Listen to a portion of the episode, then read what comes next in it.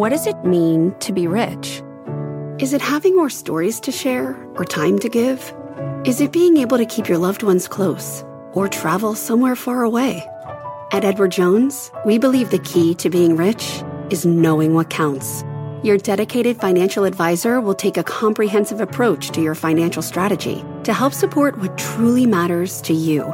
EdwardJones.com slash find your rich. Edward Jones, member SIPC.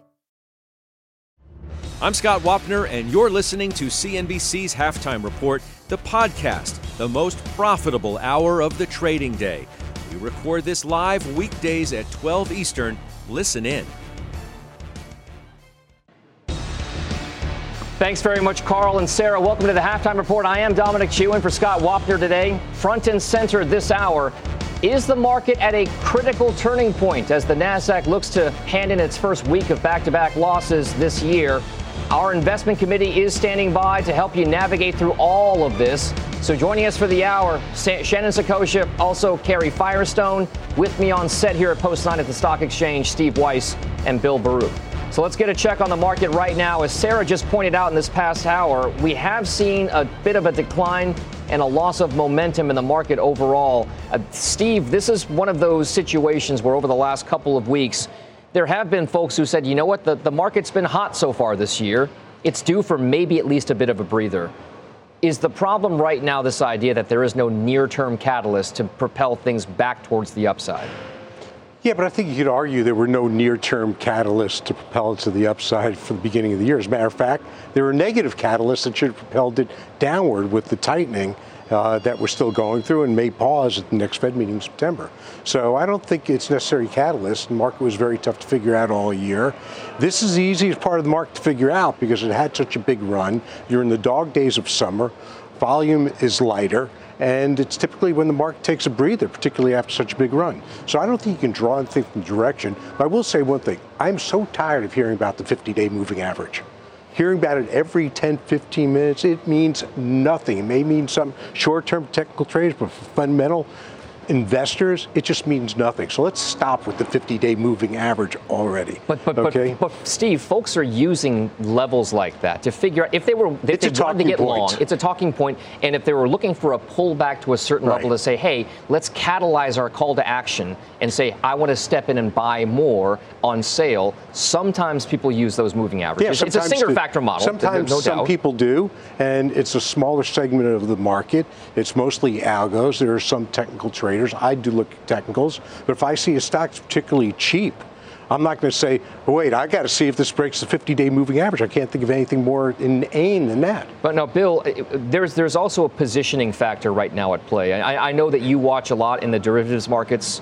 You check out what's happening with futures, how traders are positioned long or short futures markets, options contracts. Is there anything that you're gleaning right now with regard to whether or not there's a momentum shifting around in the marketplace? Is the bias now towards the upside or the downside based upon how you're seeing things play out in places like the futures market? Well, I, I think the bias is for healthy consolidation. And, and respectfully, though, I, I, do disagree. There was a catalyst to start the year, and it was the underpositioning. It was the negativity that, that yep. was there, yep. and, yep. and the fact that earnings were really, you know, they were pricing in the, the, trough that was here to come. And, and I think that now it's the total opposite. Everybody is really sort of bought into this, into this rally, put money to work, June, July seasonality. And then, as you mentioned, this is the dog days of summer. And, and now you're seeing this consolidation. This is a healthy consolidation. You know, we, we were saying maybe a 5% pullback in the S&P if it happens as early as August. And here we are. I mean, it's about 4% right now. So it's moving into the 50-day moving average. And, uh, you know, it, this, is, this, is, this is healthy, though. I'm looking at this as being very healthy right now. As Carl points out, I mean, we're and Mike Santoli as well. We're, we're, we're not that far away from that price, and it's not that this is one factor that's going to dictate the entire direction of the market, but it's a milestone. It's a, it's a marker along the way that people kind of look at. Uh, uh, Carrie Firestone, I, I'd like to bring you into the conversation right now as well. As you look at the way things, you know, Steve brought up this idea that fundamentals are an important part of the picture as to why the markets are trading the way that they are. Do you feel as though some of the fundamentals that have that we've seen at least this so far this earnings season have justified the valuations at current levels or do you feel as though this particular part of the market maybe is due for the pause because the fundamentals are just about where they should be where prices are in the marketplace right now Sure. Thanks, Dom. I think that what Bill said is, is absolutely true. The the market was cheap. It was down uh, at its low for the S&P in October and December 28th or so was the bottom for the Nasdaq. Remember that the stocks that we're talking about, the mega cap names, were up between 36 and 48 percent on average, you know. But you had names like Meta up 100. It's still up 150 percent. They were cheap stocks. These stocks got crushed during 2022. They deserved to go higher now that they've gone higher and people have piled into them because with, with so much market cap available, it's easy to buy these stocks. They're well known names. So they perhaps have gotten a little ahead of themselves. But if you look at, you know, Alphabet, for example, it's below a market multiple.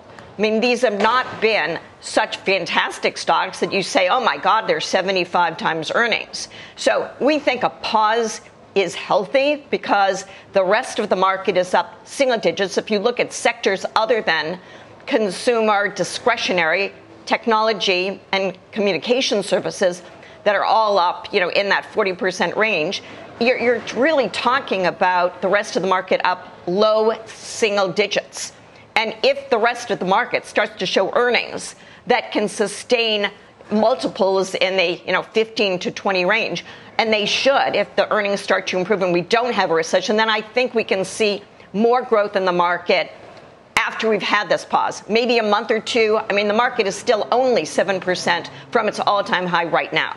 All right, so, so Shannon, there's been a dynamic that, that maybe Steve, also Bill, and, and Karen just alluded to this idea that there's a consolidation happening right now. What does the consolidation look like to you? Because we're seeing signs that there are traders and investors who are, in essence, maybe mini rotating, if you want, right? Out of names in technology and into places like energy and healthcare. Is this the beginning of at least a bit of a mean reversion trade back towards some of those quote unquote value parts of the market?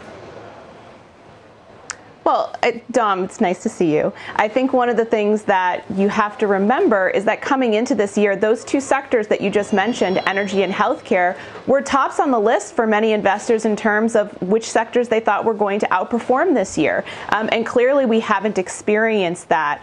And so I think you know, number one, just looking at it from a portfolio construction standpoint, taking some gains off the table. To Carrie's point, there has been um, significant money made in, you know, this top 7, 10, 15 stocks, whatever you want to call it. Um, so I think that that rotation makes sense. In terms of energy, certainly the economic environment is supportive of a rotation back into energy stocks. And I think that's what you're seeing there.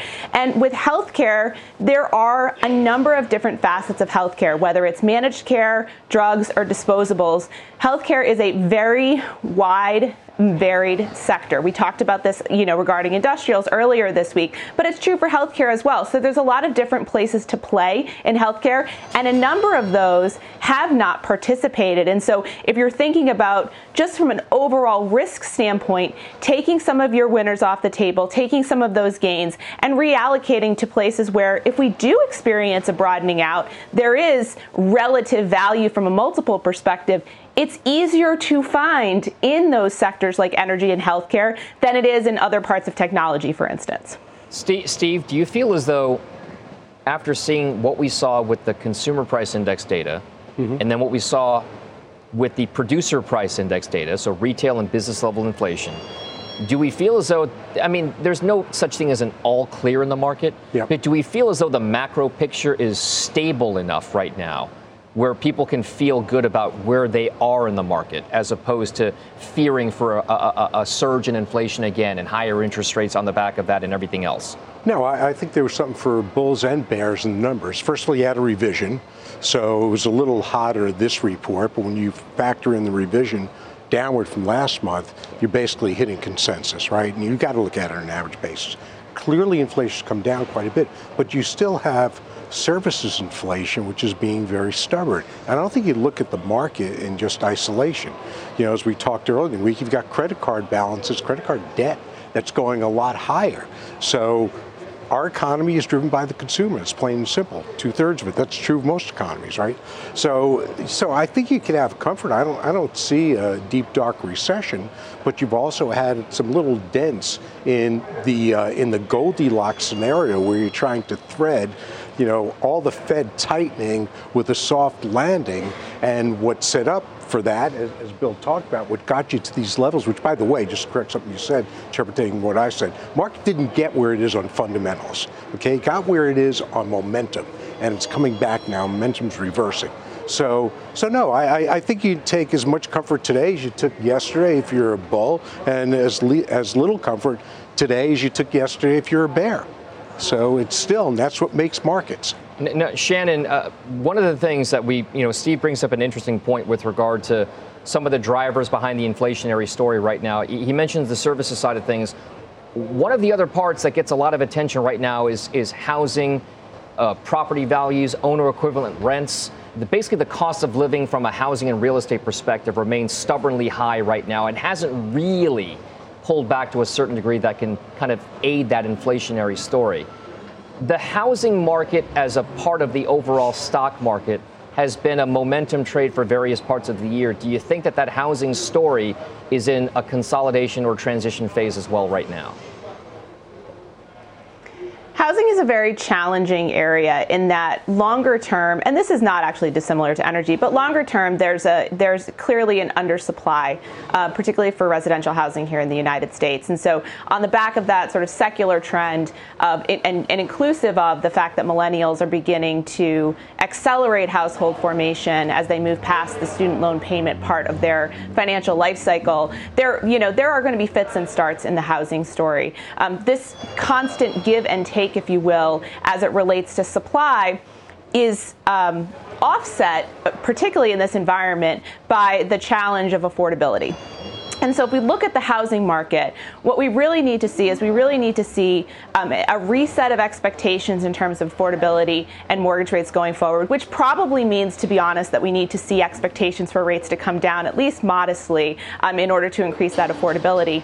Uh, but I think, you know, as it relates to housing, there's a mobility aspect of this that remains somewhat unclear. If you're thinking about, yes, we're building houses, and who's buying those houses, it, in many cases, is going to have to be new entrants into the housing market, not existing home buyers, because they are anchored to very low mortgage rates. And so I think trying to figure out you know, specifically where this housing growth is going to come from, how these companies are going to be able to monetize that, and what types of customers and clients. This, you know, going after, you know, sort of with some of the high-end homes, for instance, where you would be required to sell an existing property and move into that mortgage rates are very prohibitive right now to be able to support an en masse trade. All right. So, so uh, yes. What, what drives the economy typically are housing and auto sales, two major pillars of the economy. We heard about housing, but you know, auto sales, uh, used car prices are showing some decline. So if you go to trade in your smart car, right, your cute little smart oh, yeah, car that you yeah, own, yeah. that's what I that's what or, I or your wife goes to sell her uh, Ferrari you know, the Ferrari will hold a price because it's luxury, but your cute little car, you're going to get less for it. So that's a positive for inflation, but you've got to get through services inflation. Oh, okay, so so Bill, here, here's what I want to say. I, we have talked about some of the ideas that there are maybe some fissures or cracks that are developing right now. Nothing panicky or or, or, or, or nefarious, but I'm curious about the momentum side as you see things, specifically in technology, because you did make some moves in, in, in your trading side of things. We had talked about this idea that you had some hedges on yeah. against your triple Q's position against the NASDAQ 100. Yep. Can you take us through what you did and why? Yeah, leading up to the end of July, we I was talking about looking at this this summer doldrums. You know, we're going to go through this seasonality. So we just got it. We got ahead of it. At the end of July, we raised cash. I've been on the show a couple times talking about it. We raised about 10% cash um, netted, and so ultimately, when we did that, it was it was some of the big tech names we, we sliced off, and we cut totally like a Tesla and an AMD. Uh, but in doing that, it was netting 10% because we also added um, to Chevron, added to Pioneer, uh, opened Amgen as a new as a new position uh, recently. You know, so others. So it's been a rotation that, that we've done, uh, and, but there's still cash now. So now the market's kind of sold off. Uh, I'm looking at it as, as an opportunity to go shopping. Um, but but but I want to be patient here. I think it's important to be patient in this environment because right now every rally is just getting slammed. It seems like a liquidity event every time this market is, rallies a bit. People are selling into it. And the way I looked at the QQQs as the puts as as as protection last year, we would do a one to one and a half percent position sizing on, on puts. We were in a downtrend. I was looking to really really cover the move to the downside. This we're in an uptrend. I, I would this put position was more of a 40 basis put, put position. Just, so, and just to be clear, you, you you basically own the Qs and then owned puts on the Qs. No, we, we own the stocks. We own we own individual stocks. But you then bought the puts on the Qs. On the Qs, yes, because we did raise cash, but going prior to the raising cash, we st- we had a 50% position in tech. So we raised about 10% cash, you know, call it 40%, 35% in, in, in tech still. That was my fear is that if the market starts to sell off, it's going to be tech leading the way to the downside. Some liquidity there, um, and, and, having that as a cushion, the 40 basis point um, put position is just a cushion to kind of digest this because we're going to have inflation numbers, we're going to have jobs numbers, and and as we look at this, these numbers that have come out, I mean inflation is cooling, but it's supposed to cool. We couldn't rally yesterday or, hold the rally yesterday. We rallied, the market ended up slamming down. I cut these puts uh, earlier in the week because it, it, did what I wanted. It cushioned this this move here. So I think we can go through a bottoming process uh, as the market kind of digests things. But it shows you how fickle the market is when you get a PPI number today that was that was still pretty hot. I mean, it, it, but the thing is about that PPI, the market reacted to that, but it didn't really, it couldn't hold the rally to a, a softer CPI. But but the producers, these producer prices prices, who are the producers? They are they are the public companies basically. So these this this uptick, it was pretty much disinflationary up until today. Disinflationary means these margins for these companies are going to be squeezing lower. So this is actually I think good news to see a little bit of an uptick in PPI while CPI is still sort of trending lower. Um, you know, and then and then we get Michigan consumer data today. I thought it was was a terrific read. It came in at 3.3 percent as inflation expectations, and Fed Chair Powell has talked about it over and over and over again that inflation uh, expectations are a self-fulfilling prophecy. If, if it, people think inflation is going to go higher, then we're going to we're going to it's going to it's going to rise. All right, uh, Karen, and, and, one more word to you before we kind of uh, accelerate this conversation. The the tech trade that that we've been talking about right now. Do you feel, from a fundamental analyst standpoint, that the technology trade is still worth buying at these levels, even with the pullback and perhaps what would argue elevated valuations? I think it depends, Dom. You know, if you look across the landscape, you can find names that are selling for under the market multiple with strong growth prospects over the next couple of years. If, you know, the chip cycle has been very hot and continues to be. Now, Nvidia is an expensive stock. It's coming down. There's a price at which people might want to buy it. Um, AMD, same thing. There are component companies. There are there uh, technology is very broad as a sector. So I, I'm not suggesting that it's all oversold uh, overbought. Some of it is, some of it it's expensive, but I, I think it's important to stay uh, committed to the names that we don't think are very expensive and for, and look for some ideas that might be coming less expensive right now. You mentioned trade. I'd yeah. say no, it's not a trade now, right? There could still be some weakness that it's pretty much in balance, so it's a coin toss. As an investment, to Carrie's point, I think you pick up the ones that are reasonably priced. Not to say there's not more downside, but if you're investing, you can't pick the bottom. Or just leg in and dollar cost Exactly right. All right. So sticking with that technology trade, guys, the NASDAQ 100 is breaking below that key kind of technical level this week, and that could mean more downside ahead, according to our next guest. So let's bring a guy who watches the charts. It's Jonathan Krinsky, the chief market technician over at BTIG you see all of these things, you see all of these charts and all of these lines and levels. Take us through why you think there could be, could be hypothetically danger ahead, Jonathan. Hey, Dom. So, you know, there's obviously you guys have been talking about some of the moving averages. For us, moving averages are more a gauge of, of trend. And so, you know, the fact that we broke under the 50 day moving average, there could be some some issues there, but that's not the, the key reason that concerns us here. Um, the two the two key reasons are the first is this volume profile that we talk about. Most people look at volume on a time series, so how much volume trades on any given day, uh, but we like to look at it on a uh, on a price basis. So how much volume trades at each given price level over the last three years, and um, basically what we've found is that around this 369, 370 level on the triple Qs is a significant amount of volume is traded over the last three years. So the fact that we broke below that, what we call a volume shelf, opens up a downside volume pocket. And the issue is we accelerated so quickly on the upside from late April when the Qs were around 320. We rallied about 16% from late April into um, late late into mid June when the Qs hit around 370. So that quick move on the upside can often be uh, unwound on the downside, and that's really the issue. There's there's that significant volume pocket now.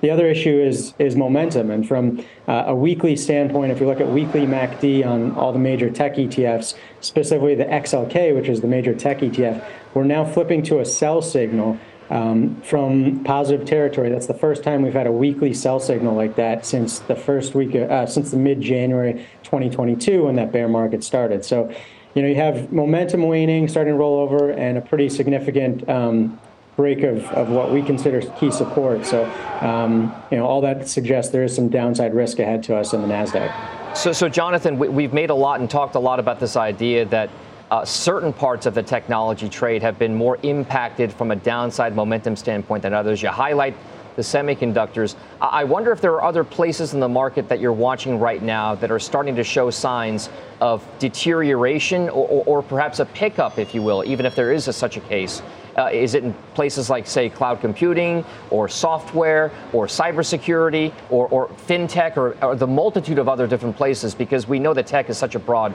kind of umbrella to cover all these industries under. Yeah, I mean, I think clearly semiconductors are, are at the heart of, of some of the downside momentum. They were kind of the leaders on the upside, but you know the, the way tech is traded really for the last two years, it is pretty broad base. You can maybe differentiate the FANG names from some of the smaller cap tech names, but um, you know it's pretty broad based. Some of the some of the sell signals we're seeing. Uh, so I think semis are vulnerable. Software is probably vulnerable. Um, and then after you kind of get that that shakeout pullback, that's when you can kind of differentiate and start to see some relative strength from you know from that pullback.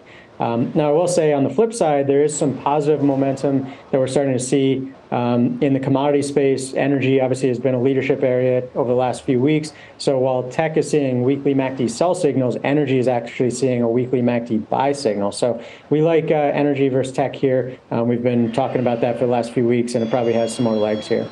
All right, energy versus tech as the pairs.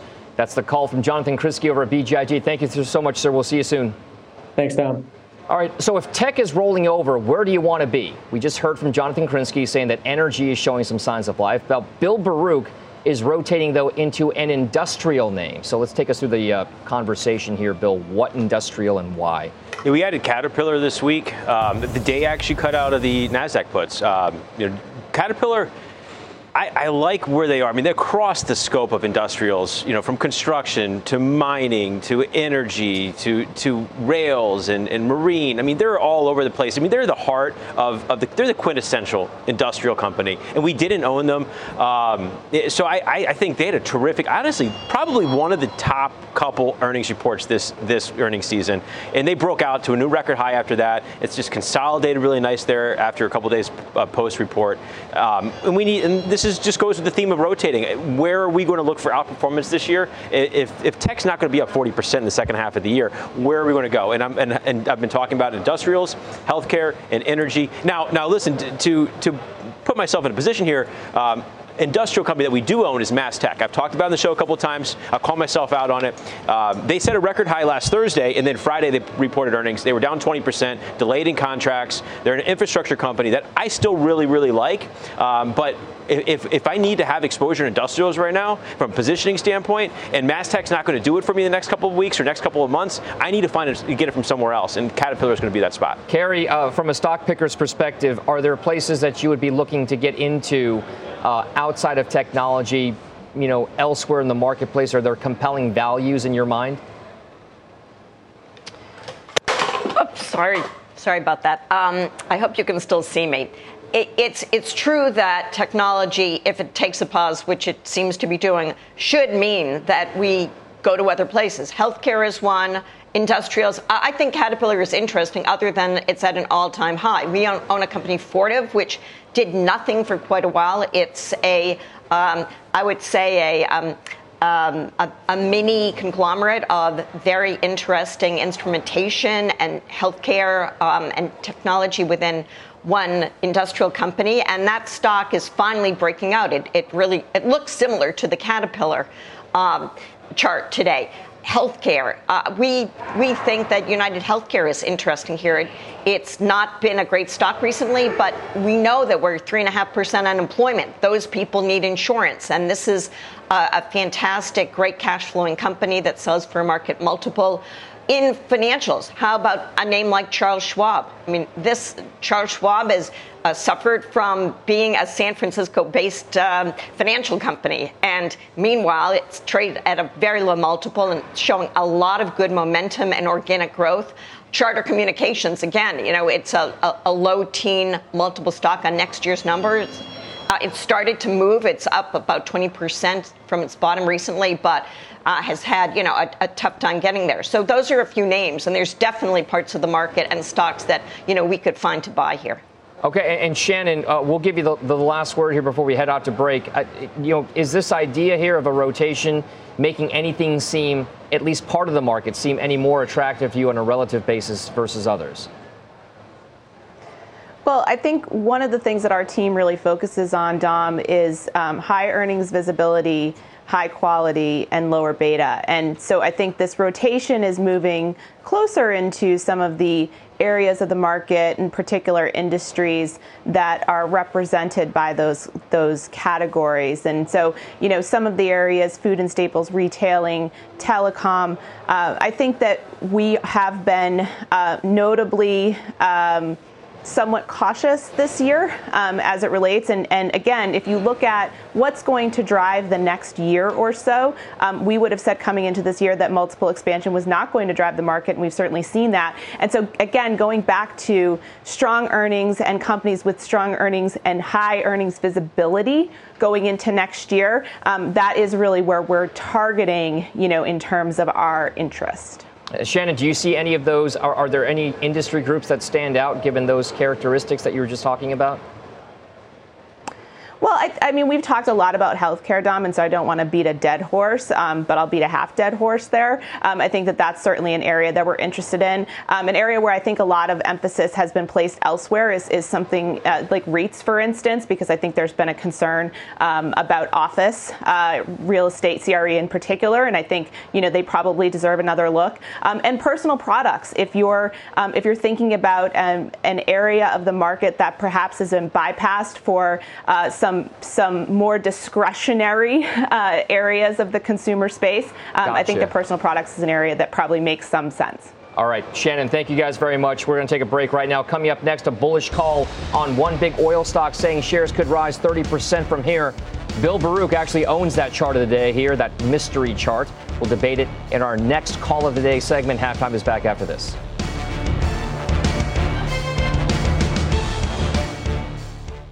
Old Dominion Freight Line was built on keeping promises. With an industry leading on time delivery record and low claims rate, we keep promises better than any other LTL freight carrier because we treat every shipment like it's our most important one. Visit ODFL.com to learn more. Electricity, a big idea that's inspired countless new ones. From powering the light bulb to virtually powering our entire lives. 30 years ago, State Street launched the Spider S&P 500 ETF, SPY, a big idea that inspired the world to invest differently and still does. What can you do with SPY? Before investing, consider the fund's investment objectives, risks, charges, and expenses. Visit ssga.com for a prospectus containing this and other information. Read it carefully before investing. SPY is subject to risks similar to those of stocks. All ETFs are subject to risk, including possible loss of principal. Alps Distributors Inc. Distributor.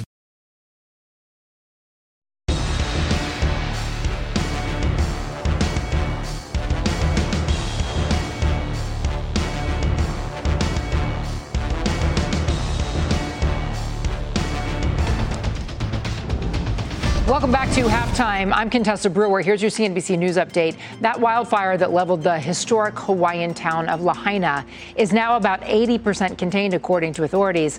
And firefighters, we're told, are making progress against two other major fires on Maui, but the devastation is widespread. Hawaiian Governor Josh Green says it is the state's largest natural disaster ever. He spoke this morning with President Biden about Hawaii's immediate needs. Officials report at least 55 people have died, and the damage they predict will take years to repair and cost billions. Attorney General Merrick Garland just announced minutes ago he's appointing a special counsel in the Hunter Biden investigation. David Weiss, the U.S. attorney who had already been running the investigation, will assume that role. The attorney general says Weiss asked earlier this week for that change. And Russia launched its first moon landing spacecraft in nearly 50 years. If its mission is successful, Russia would be the first country to land on the lunar South Pole, an area believed to hold pockets of water. The lander is expected to touch down in 10 days. We'll be keeping our eye on that, Dom. All right, Contessa Brewer with the news update. Thank you very much. Now let's talk about the energy trade. Wells Fargo making a bullish call on Chevron, saying shares have 30% upside from here. It is our call of the day, and Bill, you actually own Chevron. Yeah, it's right outside our top five. Um, if, if, you take a look at the resource life of, of, these of these wells that are out there, over the last decade, because of underinvestment, they've halved. And you know what? The, the world is demanding more and more oil as time goes. So I, I love that Chevron is in a great position right here. I mean, the company had a, had a solid earnings report outside the fact that oil prices were lower in the prior quarter, but I think oil prices will be higher. So I think that's going to be a tailwind. Um, we we increased Chevron recently. It's right outside our top five. We we, we increased Pioneer Natural Resources, which I think has, has terrific spot with low low-cost Permian assets because you're seeing Permian being being a real real uh, place where the, that production is picking up. Steve, I mean, is is the oil and gas complex something that you're even contemplating right now? If so, why? If not, why not? So I do contemplate it all the time. Uh, it's just not a sector that I, I think is uh, is prone to solid analysis. Right? You've got a couple of outsized parties, which are OPEC and OPEC Plus, that you know, really drive it. And it's by their whim. Do they cheat? Do they not cheat? What's demand? Is China going to open? Is not going to open? So I prefer to play where there's sustainable um, demand that's actually growing, and that's in Freeport. So I, I, think energy is always a trade. I don't view it as a long-term investment. I think the stock charts really bear that out. And, and Shannon, I, I'd like to get your thoughts here. Do you feel as though it's attractive energy or not attractive at these levels? Well, we're still, you know, we're still posting in the sector, Dom, negative year-over-year earnings for the sector. Um, I think that the thing that to to remember is again, we t- I touched on it earlier, but this undersupply of the market. We actually got a little bit more supply this year than we were anticipating. If you cobbled together um, from all of the different sources, and that was primarily from non-OPEC plus members that we saw a little bit more supply onto the market. That next year could come down a bit. And so our team has taken a look at this and they have indicated that we could see lower supply in 2024, particularly here in the United States in terms of our supply into the market. And so if you base your expectations for energy stocks on energy prices, which have very strongly correlated over time, um, then that undersupply could create an opportunity next year, particularly if economic growth continues to point to a, a stronger outcome next year than was particip- than was expected um, in the last couple of months. All right, so that is our call of the day on energy. Straight ahead, we will hit our chart of the day which is the one sector notching its largest weekly inflows, fund flows since April. So, how the committee is positioned for that sector coming up next on the half.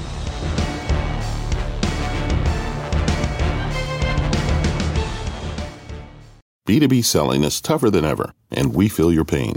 If you're struggling to close deals, consider giving LinkedIn Sales Navigator a shot. This sales intelligence platform helps professionals like you engage high value customers, drive higher revenue, and increase sales performance. Sales Navigator also guides you in targeting the right buyers, highlights key signals such as job changes or which accounts you should prioritize, and uncovers hidden hot prospects so you can find those buyers that are most likely to convert.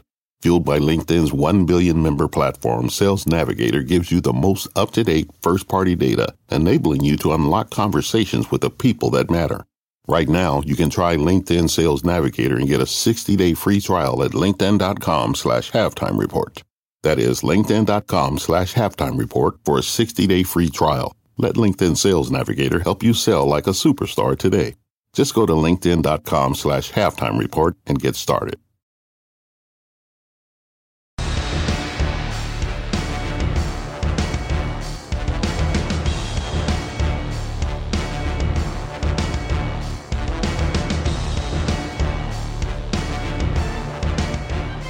Welcome back to the halftime report. Healthcare is just one of two sectors leading the S&P this month. And check out our chart of the day, which is Bank of America's Michael Hartnett pointing out that healthcare saw the largest inflows since April. Carrie, you have some exposure here, and you've also had a career in picking healthcare names. Take us through what the thought process is on the sector. Well, I think the inflows into healthcare are attributed almost 100% to the new diet drugs like Ozempic and Wegovy. I mean, if you look at the charts of Novo Nordisk and Lilly, both of whom participate in this field, and they've just announced that if you're on these pills, that your risk of some type of heart event goes down, which makes sense because you're eating less food and less fat, but that affect your heart. But those stocks have been unbelievable because these are blockbuster drugs. This is the AI equivalent in healthcare. Now, you have participation across the sector. We don't own these two stocks, but we do own companies that provide tools and instrumentation to biotechnology and to pharmaceuticals that are developing these these drugs. So Thermo Fisher, for example, TMO, which is a name that we've owned for a long time, it's been a very good stock, and then it's been it's suffered because COVID boom. That's a we Okay, so I think we just lost Carrie for a second here.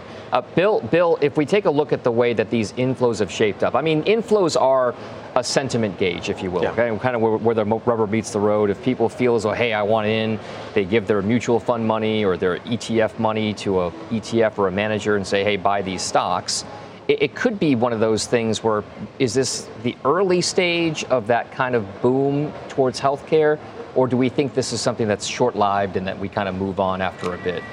I'm preparing as if it, is going to be a, little bit lasting, and um, that's within our rotation. We, taken some money out of tech, obviously, and put it into some of these names. We added Amgen, which which had uh, a terrific earnings report.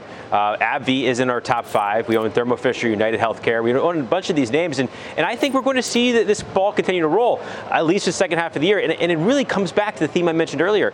If, if tech's not going to be up 40% or 50% in the second half of the year, where are you going to get outperformance? And I think healthcare is going through a really nice, what I call an accumulation, you know, where, where, where the sort of just bottoms out. It's no like knee jerks, fallouts, or anything, and it just bottoms out really nice. It had a great year last year, and, and it's always like, what have you done for me lately? People forget about it. So, Steve, healthcare encompasses a lot of different parts, and, and there's the drug companies.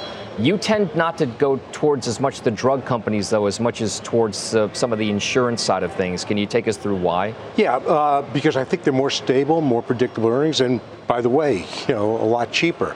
So I'm still benefiting. So, you know, if you take a look at the obesity in the country, right? 41.7% of the people in the US are obese. So, yes, you've got a lot of take up on the drugs, but most of those people are insured. So, what does it do if you're insured? If diabetes incidents go down, if cardiac incidents go down, they even say if you're dementia, it affects, you know, can help dementia get started. So, if you take a lot of those risks out of the system, the care of doing that, now it's preventative what are you going to do? You can have fatter margins in healthcare. And then I also think there's productivity, like you, right? Now you're able to get closer to the desk, so you're making fewer mistakes on your keyboard. But, but seriously, it, the healthcare, the insurers will benefit as much, if not more, than the drug companies, because eventually there'll be. Uh, generics on it. And it's becoming a very competitive space, right? First one company, now two, now three. So it's a lot different. So that's why I like the, the healthcare companies Take a look at Humana. It's gone from 420 to 500 in the last month or so. United Health, great setup as well in their quarter. They manage them well. And as insurance companies, there's not a lot of variability in their earnings. So to me, they're still very cheap. I still like them. My biggest position combined, both of them. So. All right, Humana United Health, a call out of Weiss there. Coming up on the show, retail is a big theme for earnings next week. Courtney Reagan is here to give us the setup, and the committee will debate their strategies on the consumer. Halftime is back after this.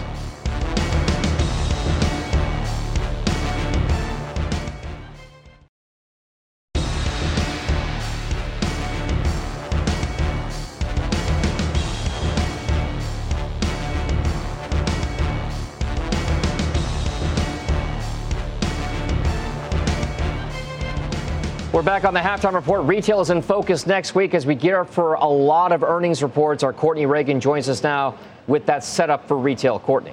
Hey, Dom. So we've got two Dow components, discounters, and, and several others that are reporting results next week. And while the consumer has proven pretty resilient in the face of persistent inflation, worry looms that there's a breaking point coming. And investors want to know if maybe it's already here now. So Walmart is getting two price target upgrades today, while the street has gotten increasingly concerned about Target's performance on the flip side. So why? Well, one reason is if consumers are continuing to buy less discretionary categories, or more discretionary categories, I should say, less of them like clothing and electronics, and then more groceries, that trade favors Walmart over Target. Now, Home Depot is forecasting a year of moderation, but investors might be expecting a little more. Shares actually double the XRT since it last reported. And if consumers are indeed worried about a recession, will TJX and Ross stores potentially see a boost? We got to wait and see. Dom? All right, so Courtney, one last thing before we let you go. What's the biggest report you're watching next week? It's got to be Walmart. I mean, Walmart is obviously one that the street always watches to see what's going on with the consumer. They have a really nice cross section. They also, of course, have their Sam's Club business, which also tells us about an entirely different kind of consumer and helps us see a little bit about what might be going on at Costco. So I think that there's just so many different details that you can pull out of that report, and it often just sort of helps us to understand what might be coming from other retailers going down the line. All right, Courtney Reagan with the setup there. Thank you very much. We'll see you all next week. Carrie, now you own Home Depot. Bank of America is bullish on it ahead of those results coming up next week, saying that time is to see those trends improve. The time to buy is right now as things start to trough and get better. Do you agree with that call? Yeah, we definitely do agree with that. Uh, the stock obviously suffered when people stopped spending money on building a new deck on their house, which they did during COVID, and started to go to concerts.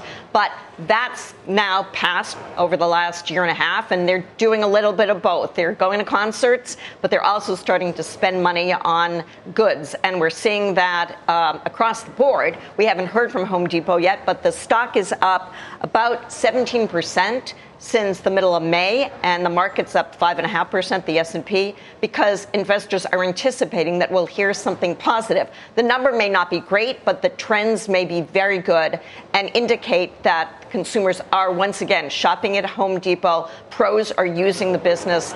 Uh, we think the product categories uh, are great, and some of the commodity prices have come down, and that would be great for the next few quarters. All right, so Shannon, what is uh, Courtney alluded to the read through on the consumer? What do you think we get in terms of consumer commentary next week? Well, not only do we have all of these retailers reporting, but we've got retail sales too, Dom. So I think we do get a read, number one, um, perhaps in the earnings to some extent about the relative strength of the consumer and where they're continuing to spend. Um, I think, again, uh, Courtney mentioned it, you know, middle of the store spending, which tends to be more discretionary categories and frankly affords better margins and perhaps more pricing power for these um, entities. You know, that's probably going to continue to come down a little bit. Um, the other thing to look at, Dom, is if we look at the inflation report that we saw yesterday, uh, we um, we in- experienced an increase in food at home and energy prices, and so both of those categories tend to take away from discretionary spend at big big box retailers. So commentary on that will be important. And then the last thing is theft. Um, you know, we've heard a lot about shrink over the last 18 months or so. Uh, that is very difficult for analysts to quantify in terms of is that going to accelerate and what are going to be the mitigants for that on a go forward basis. And I think that's important when, again, we're looking at margins for these big box retailers. All right. There's the call on the consumer there. Straight ahead on the show, we've got the China trade, as President Biden calls its economic situation a quote unquote ticking time bomb. Committee's take and reaction on how you should be positioned for that China trade coming up next on the half.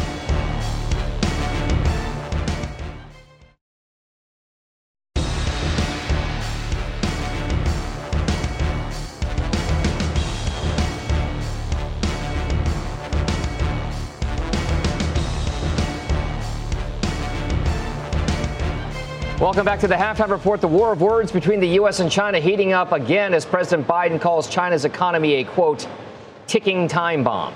He made those comments during a fundraiser last night in Utah. It's just the latest dig aimed at Beijing. Earlier this week, the president rolled out an executive order banning certain U.S. technology investments in China. Weiss, all of this comes as you get increasingly bullish on Chinese stocks. You have relatively new positions in Alibaba and Baidu as well. Can you kind of, I mean, Alibaba, we did talk about it earlier this week. Yes, we after did. earnings. Yes. You were not here for it. No, I wasn't. But we did. Dom't you a- say anything to somebody behind their back you wouldn't say in person, Don. Well, I mean, tell that to my colleagues. Millions of people are watching. Yes. So when, when, when those comments come out, they do hear them. Yes, they do. All right. Uh, look, Biden was at a fundraiser, and as part of your platform, and you'll see it with Trump, you see what stands there. You want to be tough on China, but really, he, you know, the new the the news is not reporting that. He also said, "I don't want to hurt China." So when he talks tough, when he uh, issues an executive order, what does China do? They rattle the saber on Taiwan. But when you get through the noise, if you want to trade the noise headlines, that's one thing. But if you want to look at the fundamentals and what China has to do to have to stimulate the economy. It's now, Kerry, Bob is doing quite well without show. stimulation, right? They're going to break things apart. They had a great report. You know, un- unbelievable growth, 60% growth. So I think that continues. Baidu, until they reports, can be a bit more challenging. Baidu's now at a price that I think is extremely cheap, not as cheap as Baba, but it doesn't have the same catalyst either. All right. There's the China trade there from Steve Weiss. Coming up on the show here, we do have final trades ahead on halftime report. So keep it right here. We'll talk more stocks right after this commercial break.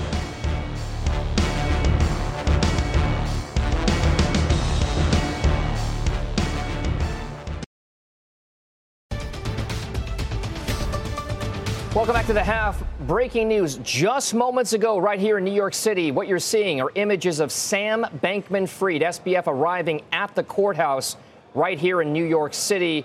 Uh, we'll keep you posted on any new developments there, but we are seeing video just moments ago of that happening. So we'll keep an eye on the crypto space and everything else. Time now for final trades. Carrie Firestone, we'll start with you. Making it short, spending, traveling, higher interest rates are good. All right, that's American Express. American Bill Express. Baruch. Pioneer Natural Resources for the third week in a row. I spoke about Resource Life. They have done a great job at extending Resource Life. Pioneer Natural Resources. In oil and gas, and Steve Weiss.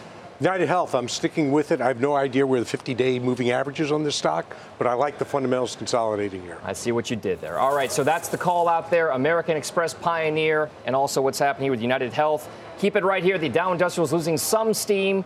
The halftime report wishes you a nice weekend. The exchange with Kelly Evans starts right now. You've been listening to CNBC's Halftime Report, the podcast. You can always catch us live weekdays at 12 Eastern, only on CNBC. All opinions expressed by the Halftime Report participants are solely their opinions and do not reflect the opinions of CNBC, NBC Universal, their parent company, or affiliates, and may have been previously disseminated by them on television, radio, internet, or another medium. You should not treat any opinion expressed on this podcast as a specific inducement to make a particular investment or follow a particular strategy, but only as an expression of an opinion. Such opinions are based upon information the Halftime Report participants consider reliable, but neither CNBC nor its affiliates and or subsidiaries warrant its completeness or accuracy, and it should not be relied upon as such. To view the full Halftime Report disclaimer, please visit cnbc.com forward slash halftime report disclaimer. From pit lane to podium, the Las Vegas Grand Prix is providing fans a race day experience at the speed they deserve.